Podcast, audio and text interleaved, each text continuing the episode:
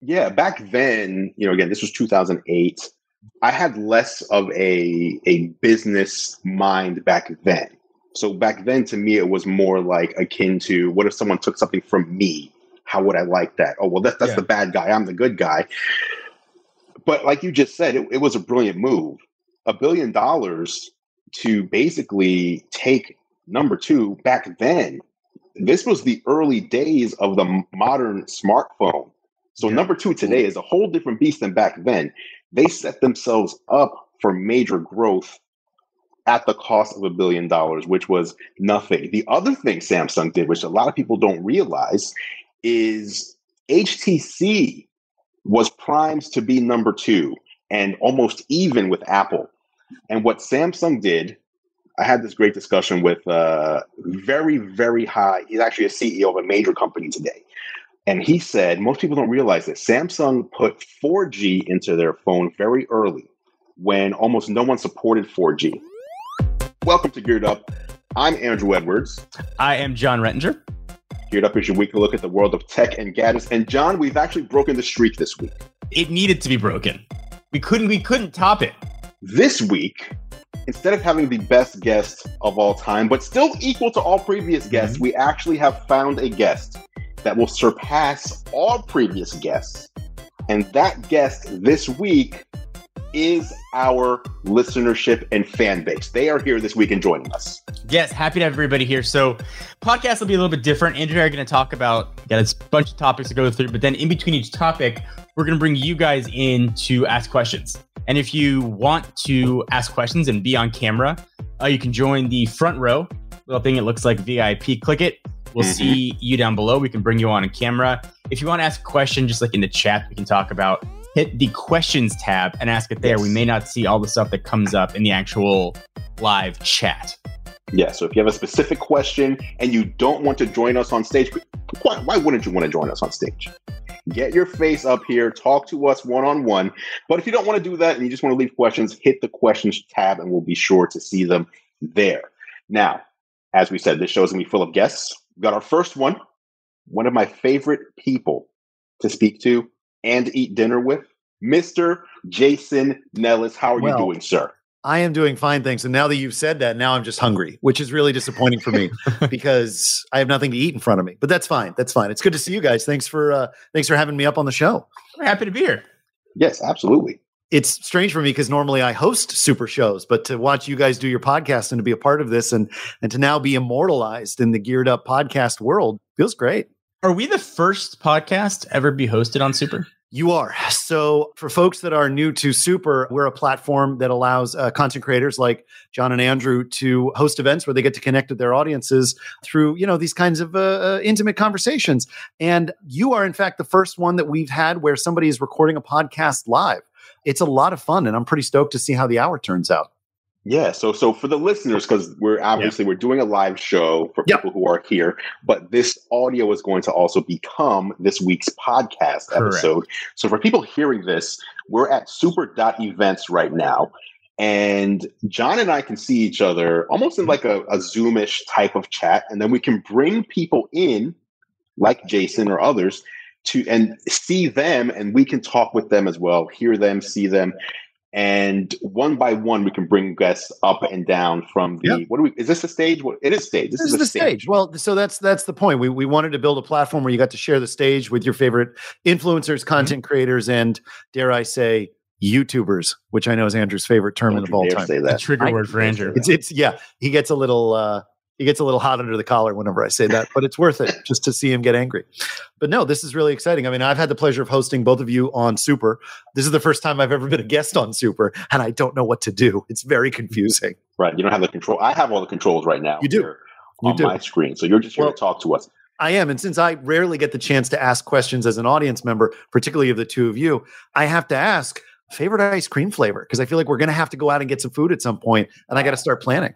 I mean, that's an easy one. That is pistachio 100 out of 100 times. It's a solid choice. Pistachio. See, no one saw it coming. I am full of surprises. Yes. Yes, you are. I mean, that is a great flavor, though. I will admit, as is another rarity, rum raisin, although that is not my favorite. When I see rum raisin, I'm like, I might have to get that. I may have had my favorite ice cream and discovered it 2 days ago. It was, you take the cereal, Lucky Charms, and you soak it in the milk, and then you use that milk to make the ice cream base, and then you mix in the marshmallows into the cereal. So it basically becomes a Lucky Charm. Yeah, we had that at Milk Bar at CES, didn't we? No, we did not have that at Milk Bar. They did not have Lucky Charms. That is corn. They have cornflake.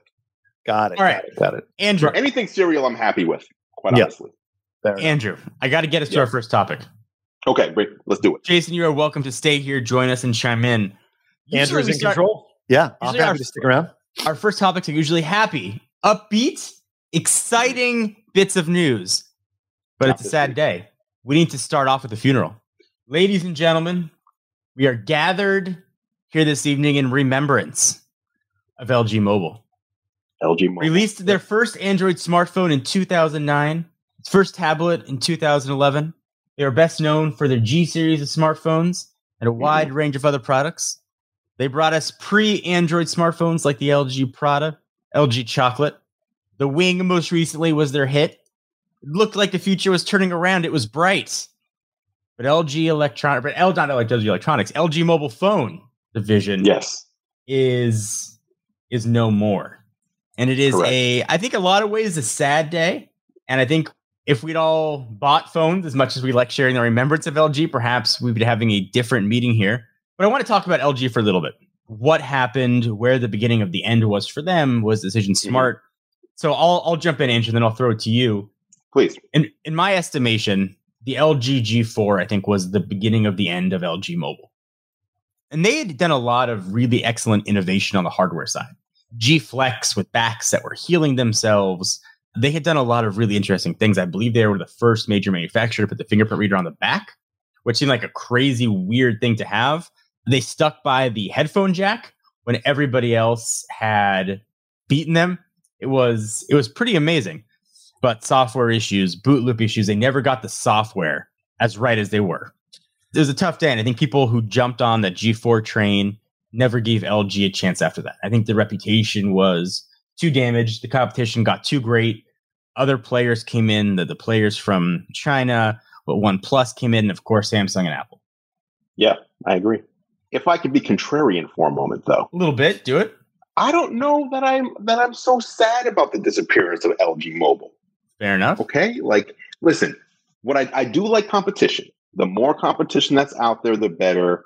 I'm not going to say it as a blanket statement, but I think that overall, that's pretty much the sentiment in any industry. The more competition there is, the better it is for the average consumer out there, because all the companies kind of push each other to be better and be greater because they want you to choose their product versus, the other 5 or 6 versus just the other one that may be out there. I feel like LG as a company, like, phones didn't really matter to them. It's almost like Google. Like, Google has so many things they pay attention to that the Pixel is not a priority when you compare it to, like, advertising, search, YouTube, things like that. Like, the Pixel is just kind of out there. Versus Samsung, who basically paid $1 billion to become number 2. Sure. Samsung copied basically the iPhone and was found guilty of copying the iPhone and had to pay $1 billion fine. But that $1 billion was nothing to become the number 2. Like, that was, here's my payment, and now we're number 2. Fantastic. So LG didn't do that. They're making these great TVs. They make washers and dryers. They make refrigerators. They're so spread thin that I don't know how you can say they really gave it their best shot with phones. I think that's a fair take. So I want to share a story. We're going to get back. Wait. Jason's raising his hand. Let this man say something. Yeah. So you got plenty of other people in the front row here that I think are going to have much stronger opinions. So I'm going to ask Andrew if you can kick me off after I say this one thing, which is I've never used an LG phone. Nobody I know was ever impressed with an LG phone, and I'm not sure it's going to be that sad to see them leave. And I know saying something so controversial and so brave at the same time is really brutal, but there it is. I mean, all right, I'm going to let Jason go. All right. So before we bring in this next point, Andrew, can you bring in Painfully Honest Tech here? Because this point, I think, ties into him pretty well. Bringing him in right now. Can you guys hear me?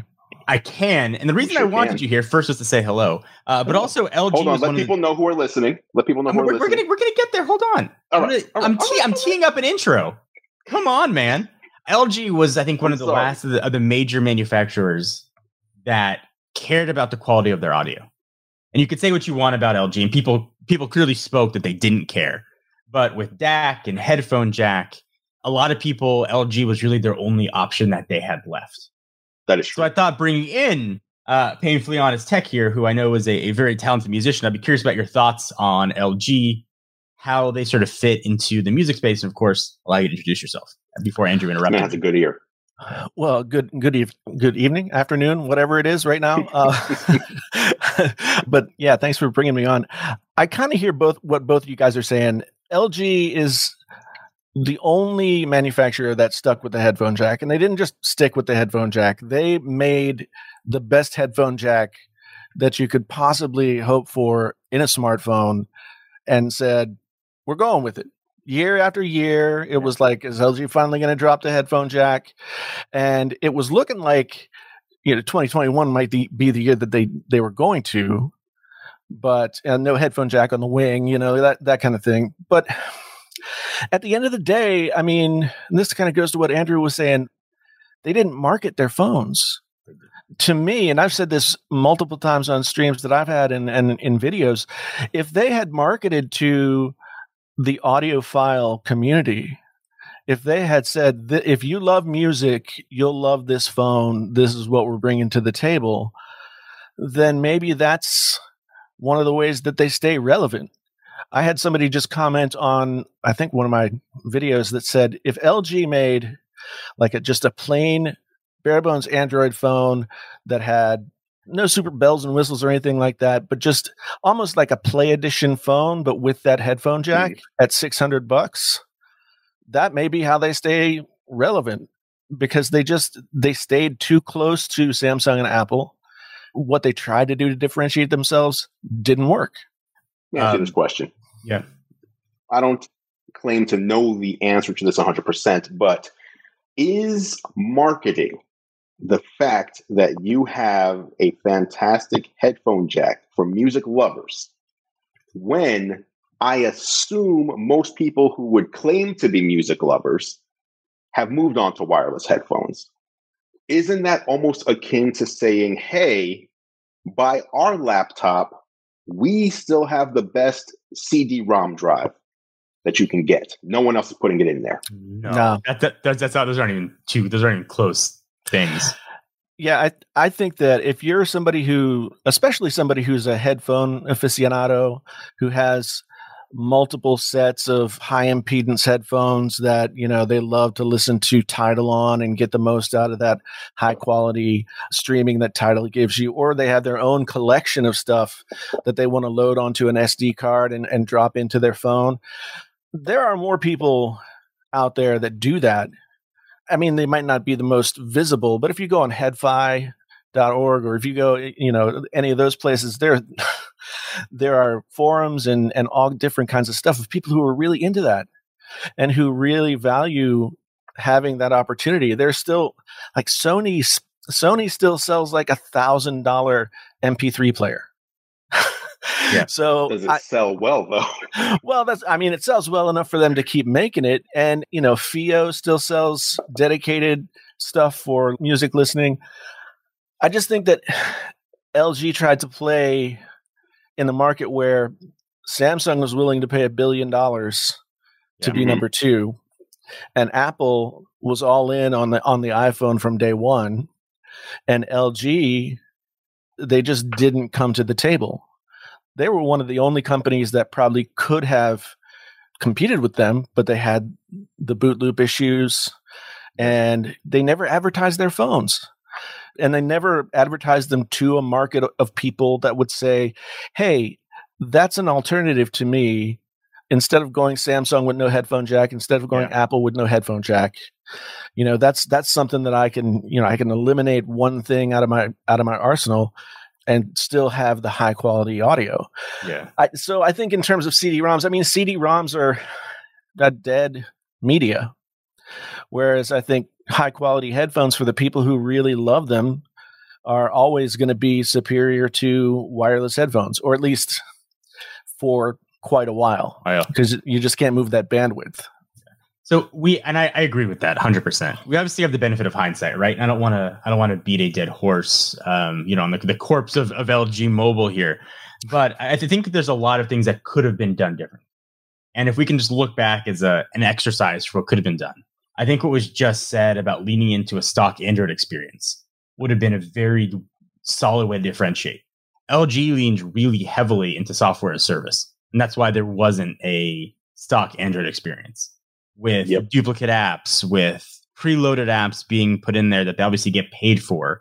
It was a Trojan horse to get you into LG software, and their software was never their strong point. And when you look at what transpired, it became very obvious, and consumers spoke with that. But to sort of hearken the point of the audio side of things, marketing themselves as the anti-Samsung, the anti-Apple. We care about this subset. You have companies that are building their whole reputation on gaming for smartphones, which I would argue is a smaller market than those who care about high quality audio.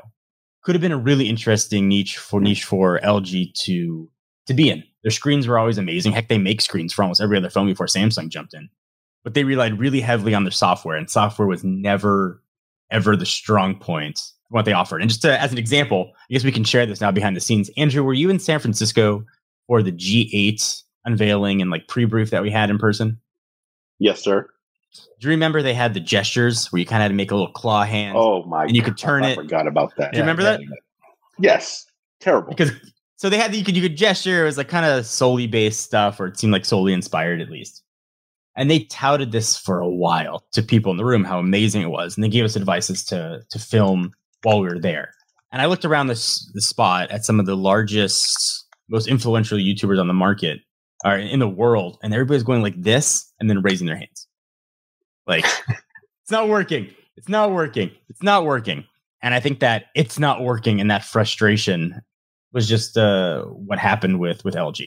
I don't want to push that. It was just one topic, but I did want to talk about it, and I really did want Jason's opinion here as somebody I know who cares about music. Yeah. Yeah. Yes. Yes. And Jason, if you stick around, we may have other topics we might want to bring you back up if you have the time. If you're able. Oh, yeah. I'll hang around for quite a while. Cool. All right. Let me bring up another guy who I know has some strong opinions on this topic. Incredible opinions. He's just a strong man in general. Where did John go? Where did John go? Well, listen, John is going to, while he's refreshing his screen, I'm bringing in the most opinionated men in tech, Mr. Thunder E. Enabong. How are you doing, sir? I am good. Can you see me? We can see you. You look great. Thanks for having me, guys. I want to thank Warren for letting me know about this, because I wanted to jump in because I've been seeing a lot of tweets about LG's failures and how sometimes we influencers have played into it in terms of reviews and coverage. But honestly, that is just not true, because this failure started from LG. I mean, if you look at what they said, they had 5 years of just poor results. I can't remember how many quarters they stated. And we can trace this back all the way to the G5. Now, LG is a company that you can go to many different points of what has happened with the company and say it's this or that. But when it comes down to the brass tacks, LG never advertised at all properly. That's the first thing. They also had a poor release strategy. They relied on carriers to release their devices, which means we would get devices hands-on in January, say, I'm just giving the month. Review will be dropped 2 months after, in maybe March, and then it gets released in May. How do you expect the consumer to care about your device at that point? Doesn't matter what anyone says. Yeah, if you say it's a fantastic device, it is lost in the shuffle. Then it feels old at that point, even though it's not even out yet. It feels like it's old. Exactly. Yeah, absolutely correct. And then you have the points you stated with software, where their software, they pushed a lot of software things that just didn't make sense. One prime example was, last year with the V60, I went to the briefing and LG said, hey, we're going to focus a lot on gaming on this device because we've got dual screens and you can have the controls on the other screen. I was like, oh, that's cool. They're like, we talked to a lot of gamers and things like that. I'm like, all right, so your case, does it have button triggers on there? And they're like, no. And I'm going, then why are you telling me you're focusing on gaming when the biggest games people play are PUBG Mobile, Call of Duty Mobile, anything that has to be a shooter, and you don't have surface triggers? Why are you wasting my time? And the response was, where we were thinking about it, we'll see. We didn't want to deter. I'm like, your triggers don't have to be massive. They just have to be available. And they could be remapped as a camera button if you wanted to. Just like simple things like that. And to me, LG's always been little brother. That's what I call them. They're little brother. As a company, Samsung is big brother, LG's little brother. There's certain things LG does well, and they live in the shadow of big brother, and they couldn't step away from that shadow. They didn't realize that, look, HTC made a mistake and looked at that mistake and said, okay, let's not do any of that. Let's see what's happening. They didn't look at OnePlus and say OnePlus is a smaller company, but they're doing something well. Let's copy some of that and do this. I mean, with a company that makes so many components, they make components themselves. They make displays, they make batteries, they make some memory, not individual memory units, but they do have a memory division. So they have the components to make a smartphone. They have divisions that can support that growth. You know, there's something Renee always talks about. It's like, look, the reason smartphone business is difficult is because it requires a lot of spend, and also you're going to lose a lot of money for a while. As long as you have divisions that cover it, you look at Apple. Apple has, you know, different business segments that is profitable. Same thing with Samsung. LG has those, but then they use the mistake of saying, because we have bigger units, we must force what the bigger unit is doing to our platform. Remember the ThinQ branding? I mean, that to me just reeks of having lack of focus and not understanding the market you're in. Now, we can always go back and say, hey, look, reviewers didn't like it or didn't compare, or it was an issue, pointing out the fact that, look, a lot of big tech reviewers just didn't see LG favorable. And that may be true, but also LG didn't live up to the standards it created. That's the part of people, you know, we live in short-term memory because, you know, we've been in this game, all three of us here have been in this game for years. And we know how long this has gone. You know, I was talking to Danny Wingard earlier, and I was like, I miss the LGs of the LG Flex days, the original Flex. Yes, it didn't do well, but it was just such a cool concept device. And they were the first ones to bring the quad DAC to smartphones. You know, you were talking about audio earlier and not focusing on that. They kept the removable battery on for a while. They were talking about modular smartphones, but it seems like they couldn't take that innovative thinking and then streamline it to a market that's more mature. They kind of just went off kilter, but I know I'm talking and like pouring things out. I think it was just because today, seeing people say it was a lot of influencers' fault, to me is just absolutely rubbish, because as much as we have influence, we do not have the power to sway stupidity from a company's trajectory that they're taking themselves into. Just hands down. I feel you. Now, I appreciate that. I appreciate that take. I want you to stick around because we have another topic we're going to talk about soon regarding Game Pass that I think you need to be a part of. But I do want to say one thing about ThinQ. I think LG would say, no, we were focused, because ThinQ wasn't just on our phones. It's on our stoves. It's on our fridges. It's on our washer dryers. And they think as a company that they're creating a whole ecosystem that really nobody bought into. So there you go. No, again, stick around for us. We got to bring someone else up real quick. John? Yes. Are you ready to switch? Ready to switch topics here? All right.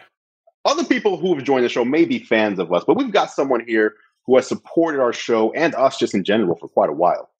This is Jonathan. I'm bringing him up here. Jonathan, how are you doing, sir? What's up, guys? Nice to finally meet you. I'm NYR fan on Twitter, so... It is nice to meet somebody with a wonderful name. I want to throw that one. Before I get to the next topic, Jonathan, I do want to ask you first, do you have questions that you want to ask us directly? And then I can pivot to our next topic and we can sort of leave you here to share your opinion. My question wasn't really on LG, but I actually wanted to just say that if you don't remember the first camera phones that Verizon had back in the day, that was my LG experience and the chocolate. Yeah, that was a great phone. I just flipped the dual screen, but I would love to hear your thoughts. I don't know if it's a topic further down the podcast about Apple's future as we get, they just passed 45 years, what you think, keeping themselves in the forefront of tech, what they need to do that. Andrew, the question is, Apple keeping themselves at the forefront of tech. I think Apple's doing exactly what they need to be doing. I mean, Apple is innovating where appropriate and moving into new markets realistically. So they're not pivoting into crazy new things they don't see a market for. The next thing we'll probably see, at least appears to be the AR glasses and that augmented reality space. I don't know how big or little that is. If Apple's moving in, you can bet the house it's going to be a crowded space very soon. I feel like Samsung will come out with something like first, and then Apple will just sit there taking notes quietly, and then they'll swoop in and grab the lead. That's how Apple does it. But I do sort of have that's a good pivot to my next topic that I'm back. Andrew brought up, who I still can't hear, by the way. There it is. It's back. So, Andrew, you brought up Samsung earlier. Yeah. And this wasn't a topic I planned on discussing. It's a bit of an older discussion, but I think in light of LG, it's extra relevant right now. So you said Samsung paid $1 billion to become number two. And I think up until last quarter, they were number one until they were overtaken by Apple. And I wanted to just talk about that for a minute because people may forget what happened and what transpired. Sure. And this is by Samsung's own admission. These are court records. This is a public dispute. Samsung essentially, and I'm paraphrasing here, saw themselves a few years ago, and more probably about 10 years ago. This is like 2008. As behind in the mobile space. And they clearly had two paths. They could go their own path of their own R&D, trial, test, spend a lot of money, release products, see what works and doesn't work, and adjust like a lot of companies do. Or they could essentially take their R&D from Apple. They could use what Apple had been doing. They could use Apple's design language. They could use a lot of Apple's R&D, put it in their phones, knowing very well they were going to pay a price for that down the road. The ethics are one conversation of that. And the business decision is another conversation, I think. And obviously, it has paid off for Samsung. Their S line, when it started, versus what their S line is now, is heavily influenced by what transpired in the past, since 2008 and prior, and after, rather. And they paid $1 billion for it.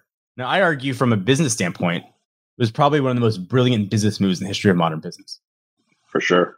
Their R&D costs would have, by all accounts, been 4 to 5x what that would have been. And there's no guarantee they would have been in the 1 or 2 spot for smartphone market share, depending on the quarter. The ethics side of it is a very different discussion. And certainly, I think that's a very clear-cut answer there as well. But Andrew, I wanted to ask you your opinion on what Samsung did. And I'm not trying to editorialize it. Certainly, it paid off, for them. But where do you sort of fall on that? Yeah, back then, again, this was 2008. I had less of a business mind back then. So back then, to me, it was more like akin to, what if someone took something from me? How would I like that? Oh, well, that's the bad guy. I'm the good guy. But like you just said, it was a brilliant move. $1 billion to basically take number two back then. This was the early days of the modern smartphone. So number two today is a whole different beast than back then. They set themselves up for major growth at the cost of $1 billion, which was nothing. The other thing Samsung did, which a lot of people don't realize, is HTC was primed to be number two and almost even with Apple. And what Samsung did, I had this great discussion with very, very high, he's actually a CEO of a major company today. And he said, most people don't realize that Samsung put 4G into their phone very early when almost no one supported 4G. The Thunderbolt. But yes. and what happened there is, because they did that, they made deals with all the carriers. The carriers are going to charge you more for 4G. So when you went into a carrier store, the employees were told 4G phones are the future. We're going to be selling 4G plans for, $5 or $10 more per month. Promote these phones first. If someone comes in and they want a phone, this is our priority. And that move, because back then carrier stores were what it was all about. You weren't pre-ordering directly from Samsung or anything. Apple was probably the only one you pre-ordered directly from. You're going to the mobile phone. So when they started pushing these Samsung devices, they had them at the front of the stores. They would tell people, hey, this is what you want to buy. This is going to be the new hotness. Samsung basically stole the number 2 spot just by putting in this technology that no one was ready to use yet, 2 years before Apple put it into the iPhone 5. So it was a 1-2 punch. We're going to copy the iPhone, but we're going to have faster wireless networking, or at least we're going to say we do, even though you may not be able to connect to it. Yeah. It's kind of like today with 5G. You may not be able to connect to 5G, but when you hear your phone has it, you're going to assume it's going to be a faster experience. So Samsung really did come through with a brilliant move to take the number 2 spot back then, which was very important because it allowed them to continue growing. And I feel like when they came out with the S6, that's when they diverged from, oh, this is just the Android version of an Apple device, to actually having their own look and feel and kind of signature about their devices. And I think the point that's being made in the comments too is the marketing behind it. Remember the commercials mocking the people waiting in line for phones? You know, we can't be in line for Apple. I mean, Samsung's marketing was absolutely brilliant. So, Jonathan, I want to give you the opportunity if you have any more questions you want to ask before we pivot over to our next topic. Well, I just want to say also, I agree with Andrew that that's when S6 is when they kind of separated themselves from the pack and kind of grew to what they are today. I've seen people say that I have much respect for Samsung's phones. I happen to be an iPhone user. Got the iPhone 12 Pro right here, so I'm on the iPhone upgrade program. But I've gained a lot of. Like I just actually wanted to come on and also say thank you to you both verbally. How much you've influenced me and helped my work just by being what you do. That. Thank you, Jonathan.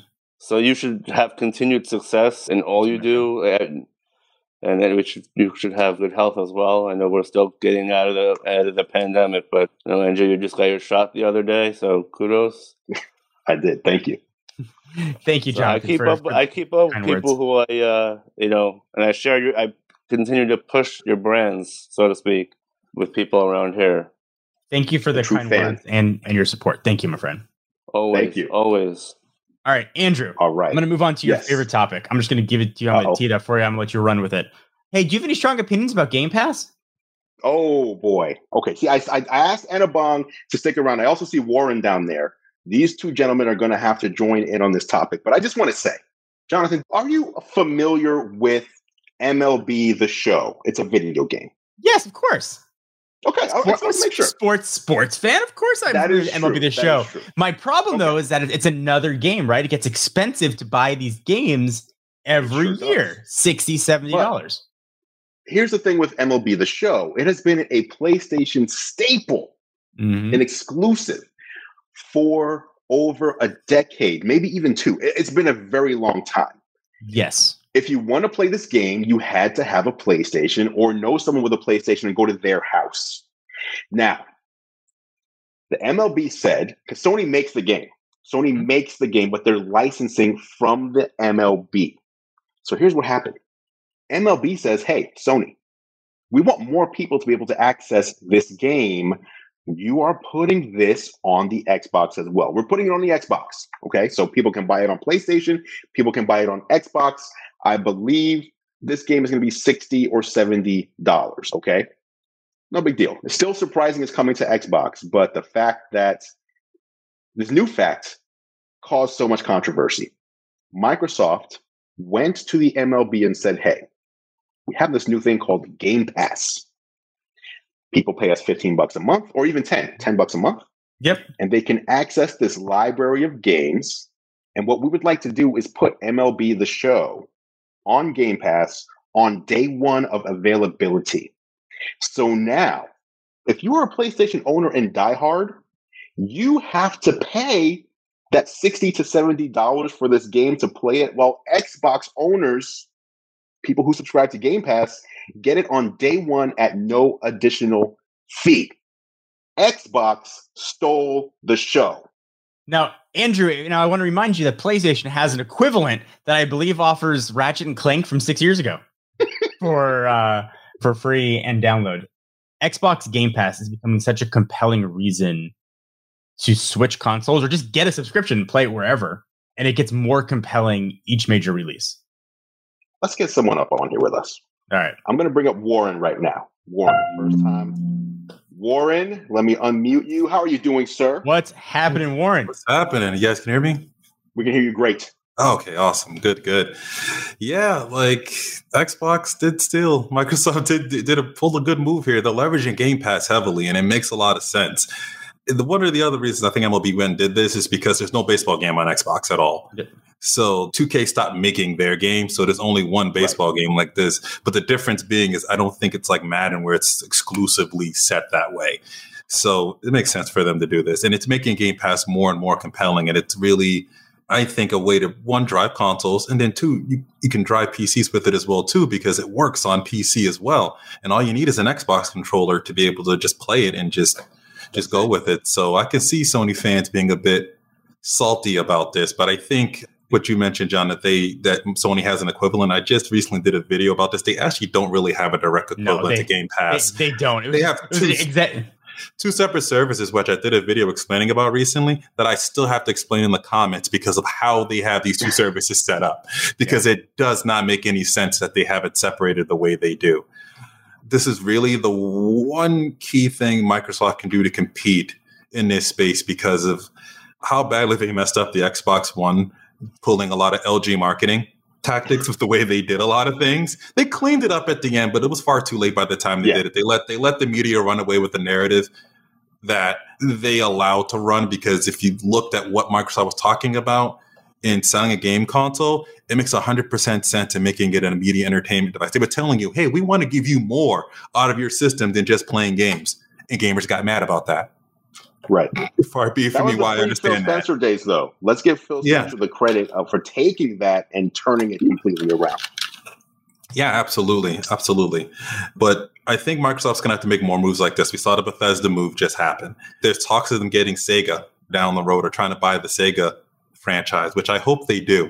Because this is a question for you guys, a discussion you might want to have. We know a Switch XL is coming. It's going to be called XL, just by the way Nintendo does their naming. Sony has Super Switch. Super. I think they'll save that for when they actually graphically change the thing to something else. Okay. I think they will save that.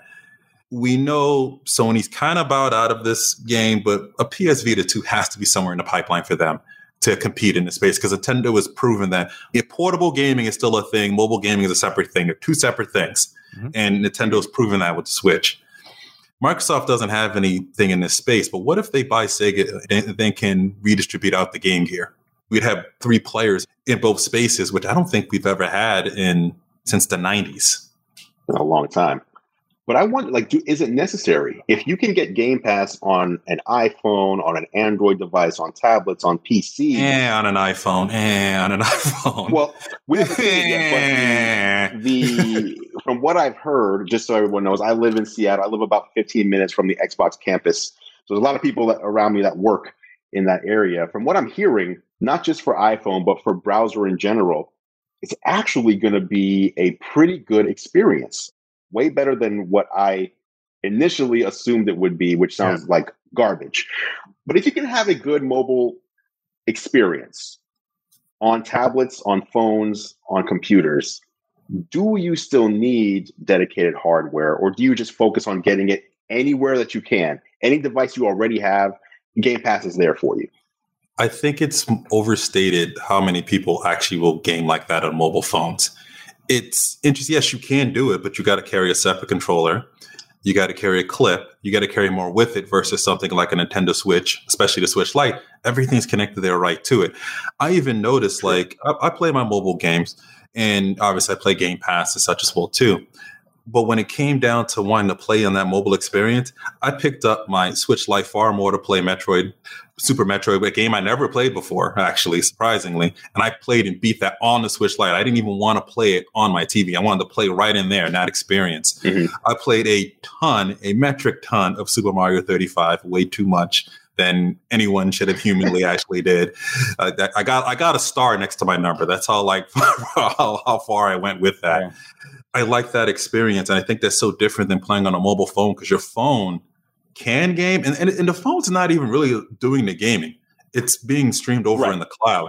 So you just have another screen that you're viewing that experience on. So it's like, what's the difference between that and just playing it on your computer or just playing it on your TV? So can I jump in here with a crazy what if for you guys? Please do. Crazy what if world. So the Switch has been a runaway hit, right? Mobile gaming, dock at your TV, that experience comes with you wherever you go. We're seeing Game Pass now, still in beta, but ultimately come to, let's say, the iPhone. Oh, I think I know where you're going with this. On your browser. Now, last I checked, Apple's been changing their ways and getting Apple software on TVs a lot more. Whether you own a Roku or other manufacturers. And Microsoft has been playing really nicely with their partners. They're no longer direct competition with Apple outside of the PC space, right? Microsoft makes some of the best iPhone apps going. What if AirPlay 3 is coming? Hypothetically, AirPlay 3 is coming, really low latency. Suddenly, when wirelessly now, you can achieve that same docking of your phone, and you can use your Xbox controller. You can use a PlayStation controller, whatever Bluetooth controller works. What if that's Microsoft's move? What if that's the thing that gets them out of making physical console hardware? And like, you've got a phone, you've got a iPhone. Awesome. We have a service for you. Apple has the user base. It's a network good. Microsoft might have the money to persuade Apple to do it. And it would imagine that keynote announcing whatever, the iPhone 14. AirPlay 3 comes out. And if you want to buy an iPhone, you're also getting what would be considered a wireless Xbox. I mean, isn't that effectively what Google does with Chromecast and Stadia stuff? Except it doesn't work with the new Stadia, it doesn't work with the new Chromecast hardware, doesn't work that great. I don't know. That's a what if. I can't see Apple doing that without them trying to force you to buy an Apple TV. I just can't see them not tying some hardware to what that service would be. I definitely can see what you're saying with them doing that with like another AirPlay.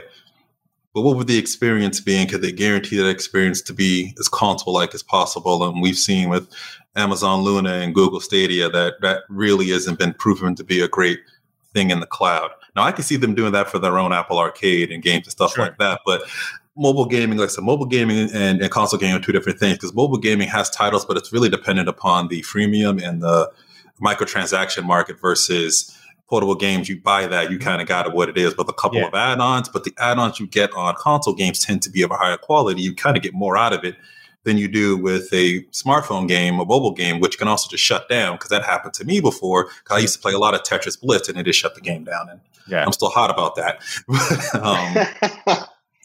I invested some money into that game that is like EA just said, no, just shut it down. But that could be a real concern, because you don't see that with the dedicated consoles. I mean, we have the PS3, PSV, and PSP store shutting down, but they gave you a way to access those games. As long as you played, as long as you bought those games at some point, you can download those and play those again at any point in time. And I imagine if they release new mobile or portable hardware again, like a Vita 2, you'd probably have access to that again. Sure. And the smartphone side of things, you have none of that. They just kill your game. Who cares if you paid $30 and invested another $100 into it. So unless you're like Candy Crush that will live forever, or Asphalt 9 that will live forever, you don't really, it's very questionable about any other game you invest into. All right. Warren, thank you. I want to bring up Anabong back up here, because this man has strong opinions. Then, if he's still available, we'll do Painfully Honest Tech to get his opinion on this, and then we'll go to questions and go out from there. So let's get Anabong back up here. This man's a Game Pass user. Him and I have basically been trying to tell people what they were missing with Game Pass. People just, it's just the Netflix of gaming. No, there's something more here you're not seeing.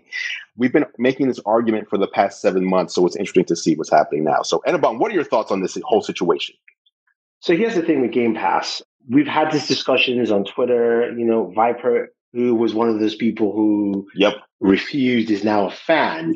And I think, to the point of saying this is like Netflix of gaming, is actually very apt and correct. It's very correct in the sense that people are treating this like Netflix from 7 years ago. I'm not understanding it. It feels closer to Netflix that we currently have. With this announcement of with the MLB The Show 21 coming, it makes perfect sense. And Microsoft is showing its leverage. They said they're going to buy a bunch of things. They were going to do a lot of things to showcase what they can do. And they are by number one. Bethesda is huge. A lot of people don't realize once the games start flowing in directly from Bethesda, how you have to get an Xbox, or you have to get a game, at least you have to get Game Pass to play. The other aspect is we know Discord is probably going to be finalized unless something comes out of left field for that. But them adding Discord cements the PC side of gaming, giving PC a proper voice chat, which again allows Microsoft to get its own Clubhouse because Discord has said they're going to include Clubhouse features, you know, that social network that Microsoft has been missing. Then you now move forward to some of the things you were discussing with Warren, where Warren said, we're talking about where else will this go? Microsoft has said, you know, we heard Phil Spencer talk about having like a smaller dongle-like box for Xbox Game Pass streaming, right? Being like, he mentioned something like that could come into the future. We know that LG has partnered with Stadia, and Stadia app will be coming later this year to LG TVs. Mm-hmm. And I know that Microsoft will be doing the same, will show up first on Samsung TVs. So you have that on TVs that you're going to buy in 2021, then you're going to be able to have a little dongle you can buy and just connect to your TV and basically stream Game Pass that way. So the idea of having the Xbox everywhere becomes a reality for Microsoft, because for them, what they're doing here is simply just saying, pick your medium. Now, the other thing, too, that's interesting is when it comes to the mobile space, Warren said, you know, PlayStation should come back with a PlayStation Vita 2, which I believe they should. Competition is great. We also just heard an announcement that Qualcomm, at least it was a rumor that Qualcomm is building their own mobile gaming handset in partner with Tencent. I saw a report last week that Tencent has spent close to $1 billion in working on this mobile handset or something like that. I can't remember the exact amount. Now, that is for mobile gaming, but a device like that brings into question some of the things that Warren was talking about. Having the ability to move into that gaming space mobile, that is more of a hybrid of both. And you take the Duo. Yes, the Duo failed on many accounts, but it's also showed a lot of promise in a lot of accounts, right? Its first outing wasn't great, but this is typical Microsoft with their first outing of devices. It's never really spot on. But you can see the idea of the Duo not being as powerful, something like that, not being as powerful as you want to, or making a device, a handheld that literally is not that powerful. You can take like a 3-year-old phone spec and create a mobile streaming device if you wanted to. Now, I'm not saying it's something now, but it's down the line you can actually bring to the table. Now, I think what it does for the industry is now it should wake Sony up. Sony has to look at it and say, we cannot have PlayStation Now, PlayStation Plus. We need to combine those two as one. Like, there is no way that's going to happen. And Nintendo needs to wake up and make its own Nintendo Super Pass or whatever, because I know they love selling us Mario every new device, but I am getting tired of rebuying stuff all over again. So I think that needs to happen.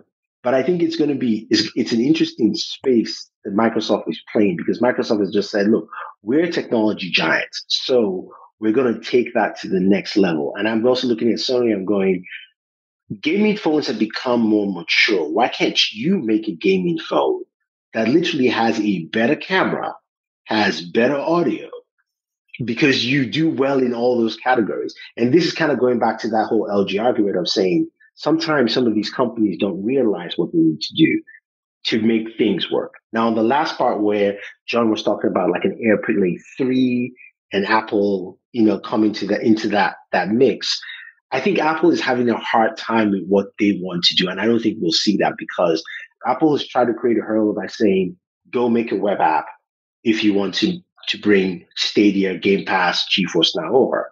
Mm-hmm. Because Apple just released some new games on Apple Arcade, some nice stuff, which is great, because they know very well that once the generation hits, once the console generation hits, then us gamers are like, oh my, this is new game.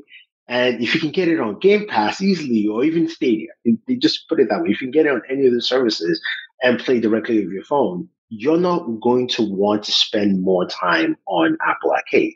So they have to figure out how, because for them, it's not figure out if they care about the market, it's figure out, can they make money? Apple makes most of its money from the App Store. That is literally where they make a bulk of their cash.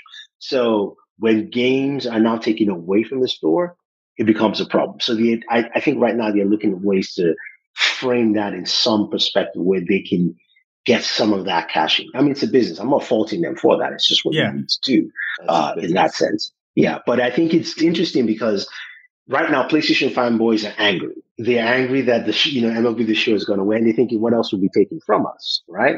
And they're not realizing that they should demand that PlayStation does the same. Because one thing about, if you're a PlayStation player, all you need to do is just pay for Game Pass. You do not need to get an Xbox. There's like you mentioned, there's a web app coming. There will be an app for Windows, which means then your Intel Ultrabook becomes a gaming device. Like, you don't need to download anything anymore.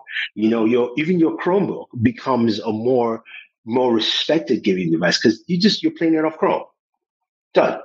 Simple. So those are the things that I think Sony needs to really look at and say, look, if we don't do this, if Sony doesn't launch it by the end of the year, or at least even give us an announcement, I think they've sorely screwed themselves over.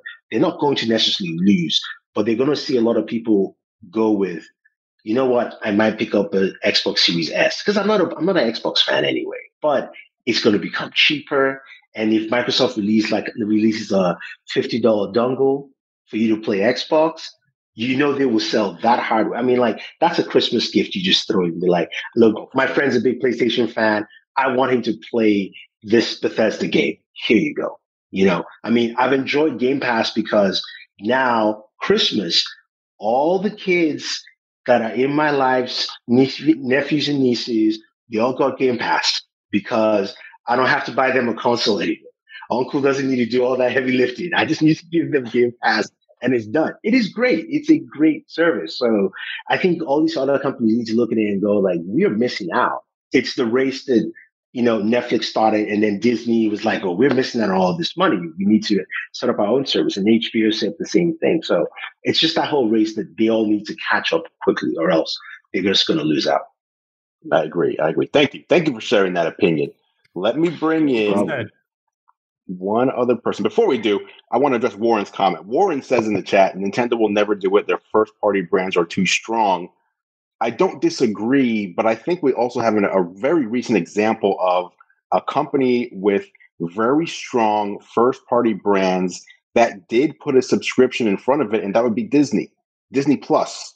They've taken all these major brands, Pixar, Star Wars, Marvel, and for one price, one small price, in my opinion, you get all this content, and they are, I feel like they've set themselves up to kind of dominate in streaming the same way that Nintendo could probably dominate in gaming if they just let us subscribe. Let me pay you $10 a month for your catalog.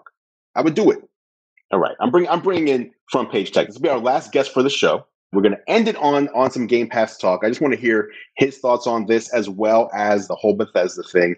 Then we'll go to questions. All right. And then we'll be out of here. Mr. Front Page Tech. Painfully Honest Tech. Painfully Honest Tech. Whoa. Oh, my God. What am I doing? What is that? Looking for Prosser to show up. Oh, man. My apologies. Like, no, it's cool. It's cool. It's cool. I've been mistaken for John. Never. But... But no, I mean, on the Game Pass thing, I think that it's been kind of sneaky. But so I got an Xbox Series X. I have not yet been able to score a PS5, and I'm a PlayStation guy, right? I also play on PC. When I looked at the Xbox Pass, you know, the Game Pass, I was like, oh, there's Squadrons, which I own on PC. I don't have to buy it again. There's Fallout. There were literally like 10 different titles that I didn't have to buy again. And some of them were games that I played on PlayStation, like Battlefield, stuff like that. Some of them were games that I played on PC. Some of them are games that I wanted to check out but didn't want to spend, you know, $70 on. Right. So I think for somebody like me who is mostly a PlayStation guy, and now with the advent of crossplay and stuff like that coming around, all of a sudden I can be console agnostic on those games that I can get through. You know, I can play on my PC, I can play on my Xbox, I can do whatever. And PlayStation's kind of getting left behind in that. I mean, they've got to be like tearing their hair out because people can't get the hardware, right? I mean, Xbox is not much better, but at least it's been a little bit more available. Yeah. So that's the short term. You can convert people over to an Xbox experience if they can do the things that they were already doing on their other consoles, if they can play the games. If you're a casual, like if you're just a straight up casual gamer for whatever it was it $12 a month or something like that? You have your pick of like so many different AAA games that maybe you wanted to check out, but you weren't ready to commit that kind of money to. And so I think it's the perfect storm, because I really firmly believe that this is the last console generation.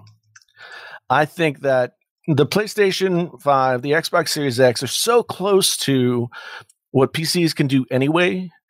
And then smart TVs are getting so much smarter and more powerful. Like at some 7 years from now, if this console generation lasts 7 years like the last one, I can't see another console generation, but I can see the intellectual properties, the games, the catalogs, all making their move over. Like, you know, Netflix started out with DVDs. DVDs are dead. Netflix owns the market, right? They own the streaming market, although their programming hasn't been as good as it once was. It's, you know, they still were way ahead of the game. And I think that Xbox and Microsoft have the opportunity to be way ahead of the game as well. Like when people look at like, oh, well, if it's a dongle, I pay $100, $50, whatever it is for that dongle to plug into my TV, or I buy a Samsung TV and it's got Xbox built in. And these TVs are now going to have VSync support. They're now going to have 120 hertz. They're not, you know, I mean, some like the higher end TVs already have this stuff. So the gaming experience that people could have is just going to be absolutely fantastic without having to do all of this extra lifting. And Game Pass just puts everything right there in front of you. So it goes against the console wars mentality. It's no longer like PlayStation versus Xbox. It's about the content. And if Sony doesn't play the same game, I mean, they've always won on content because they had exclusives, right? And their exclusives have always been better.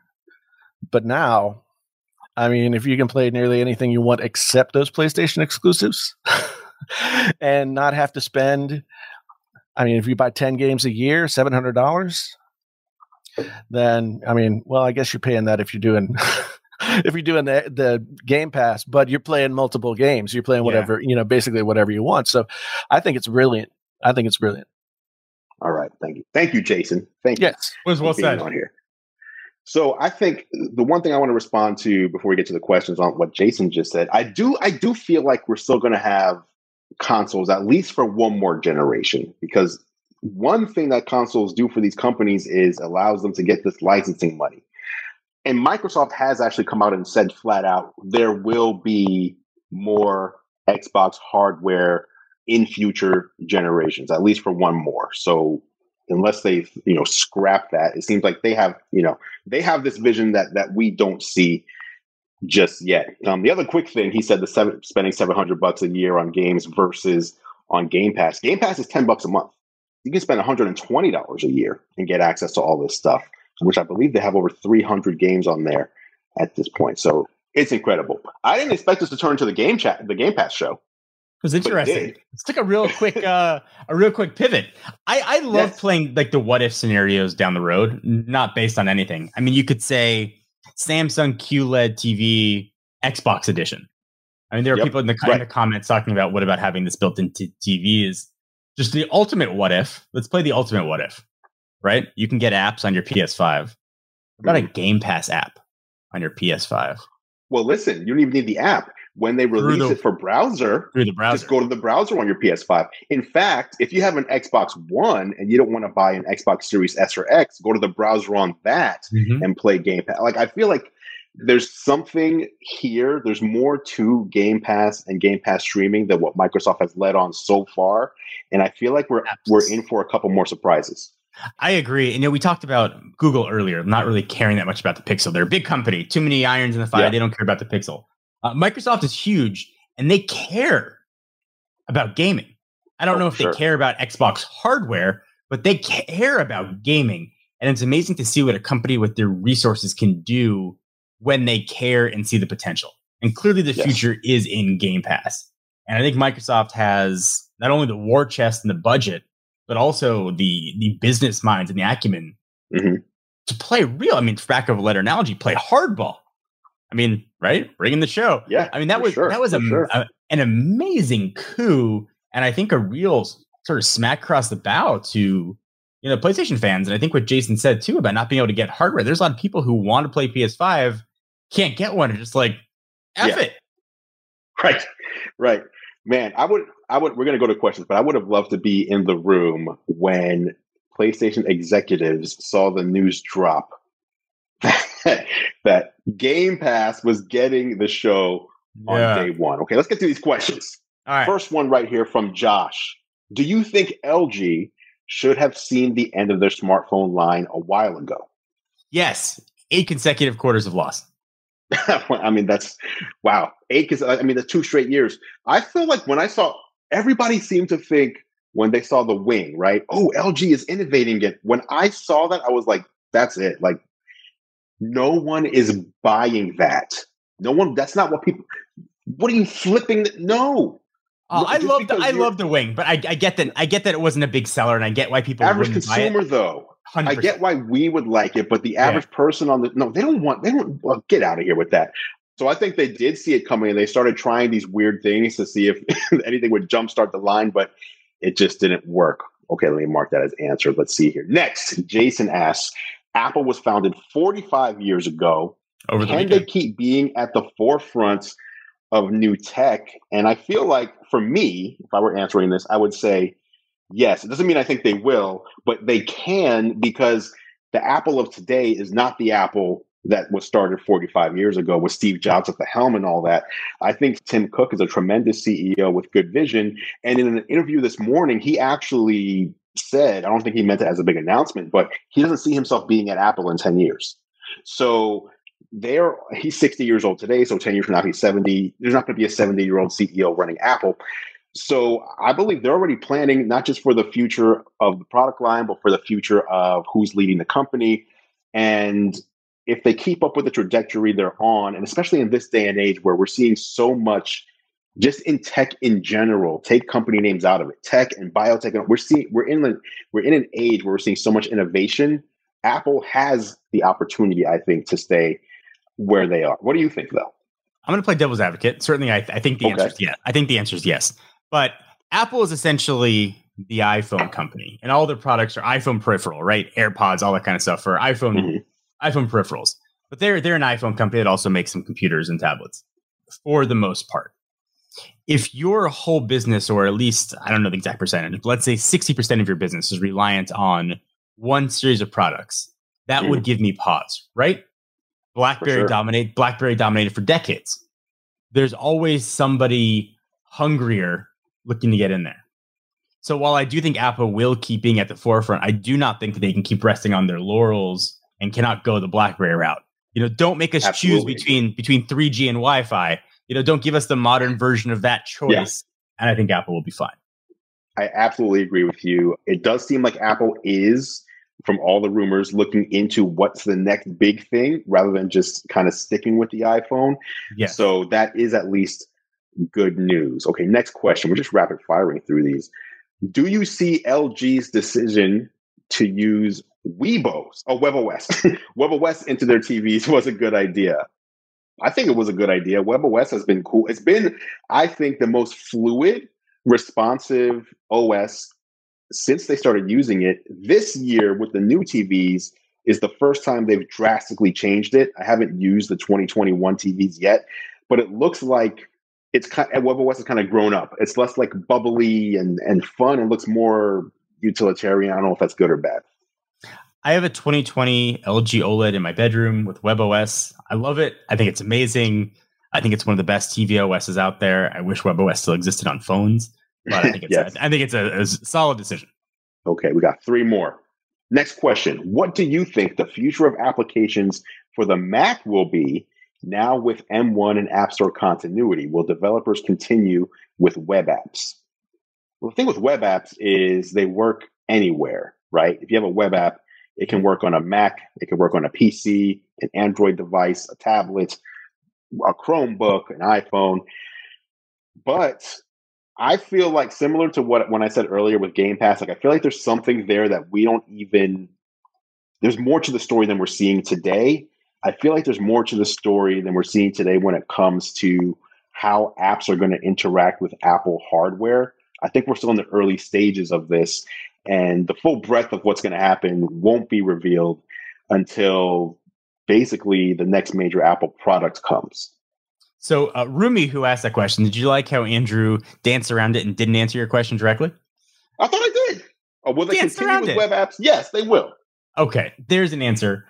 I think web apps will always have a place, but I think when developers can have access to Mac OS users as well as iPhone, iPad OS users, that's also a very endearing market to get into. So I think both will continue to be developed for. All right. Next question. Josh is back. Do you see more products of LG going away? Could you see some other company buy LG? I personally don't see another company buying LG. I think a lot of times people don't realize just how huge some of these companies are, especially in like the Asia area. Like I said earlier, LG is not just a phone company. They're making TVs. They're making displays for other TV makers. They were making phones. They're making washing machines. They're making fridges. They are massive. Yeah. Just because they failed in one area. Just like, would you say, if I said to you, LG, stop making fridges because no one would buy, like, so what? They have so many other product lines that they're a behemoth. I don't think they're going anywhere. Well, as far as products go, though, any products, their TVs are top of the line. I think that's probably the best thing they're known for. I don't see what other industries, they're not going to leave the home market, right? Like the home appliances. I think maybe what Josh was asking, could LG exit the U.S. market? That answer could potentially be yes. But in their home country of South Korea, the pillars, that whole economy, it's Samsung, it's LG, and Hyundai, Hyundai, Kia in there. The country is so reliant.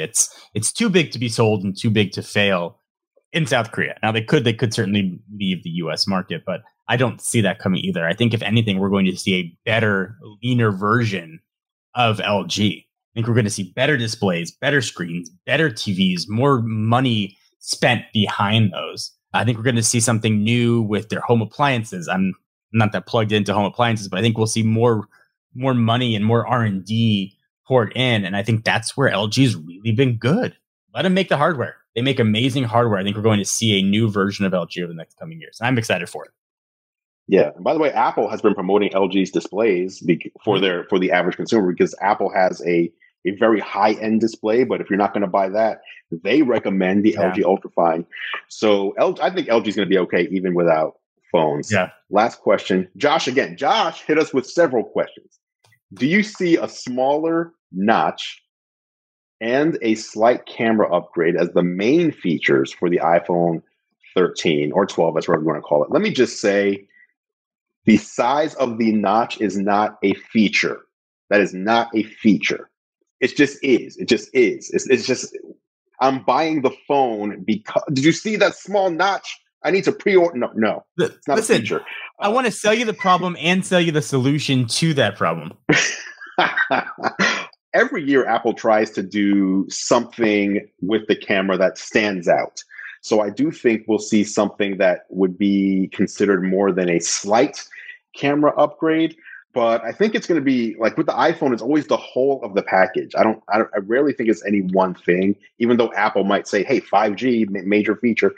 I really think it's about all the little things. We talked about it on last week's show. If you take everything that's rumored and put it all together, that seems like it's just the whole of the phone is the major feature and not any one thing. What do you say?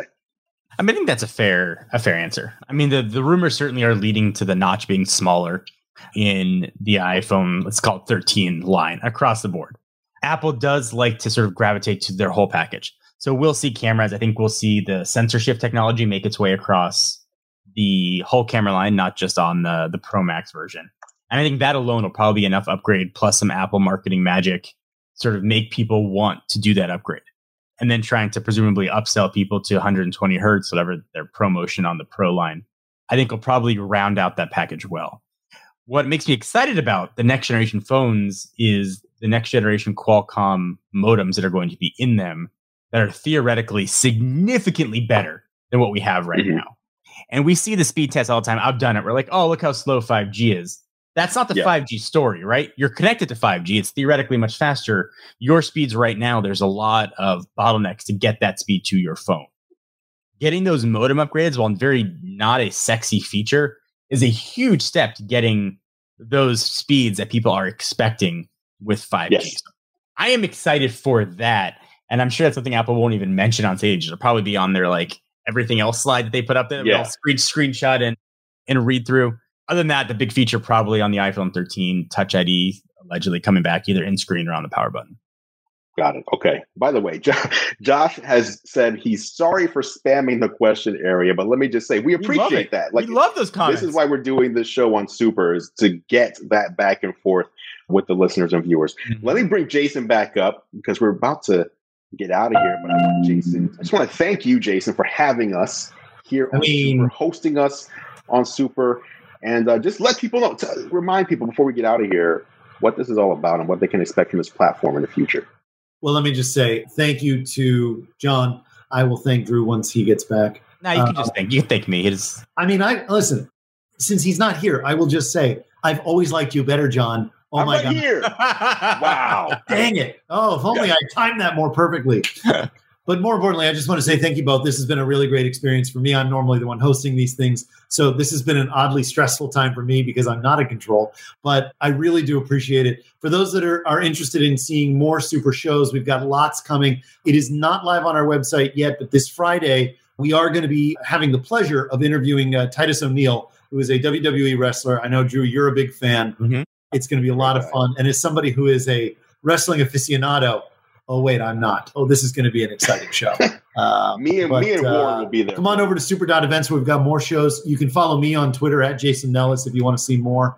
And we're going to be having some fun. But most importantly, as we are about to close out, guys, was this fun for you? Was this something you'd like to do again in the future? I love this. I had a blast with this. I don't know how it's going to translate to the audio side, people listening in their cars, but I loved this live sort of geared up kind of show. Yeah, I think it was fun. Like, usually it always feels like John and I are hanging out as friends and we bring one other friend in.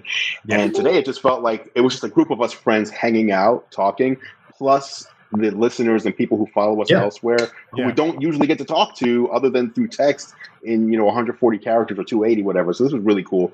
I am looking forward to seeing how this platform grows. Same. Awesome. Well, on behalf of the Super Team, thank you guys. This has been a lot of fun. And definitely to those of you who joined us in the front row as well as in the questions and in the chat, this was awesome. I had a great time. I hope you all did too. Thank you, everybody. I had a blast with this. So thanks, Super, for hosting us. And thank you, everybody, for stopping by and chatting. I had a bunch of topics that we didn't even get to that I'm going to save for next week's show. Next week. There you go. And that is it for this edition of Geared Up. Thank you so much for listening. Of course, you can catch John and I on YouTube. I'm at youtube.com/GearLive, and John is at youtube.com/John4Lakers. Feel free to head over and subscribe to our channels to stay up to date on all the latest tech. Speaking of subscribing, you can subscribe to Geared Up in your favorite podcast app if you haven't done so already. Just search Geared Up, that's 2 words, not one, in Apple Podcasts, Spotify, Pocket Casts, Overcast, or really wherever you choose to listen. If you like what we do, please consider leaving us a rating and review. It really helps other people find the show. Geared Up is a Gear Live podcast, and you can see more from us at gearlive.com. Thank you so much for listening. For John Rettinger, I'm Andrew Edwards, and we'll catch you in the next episode.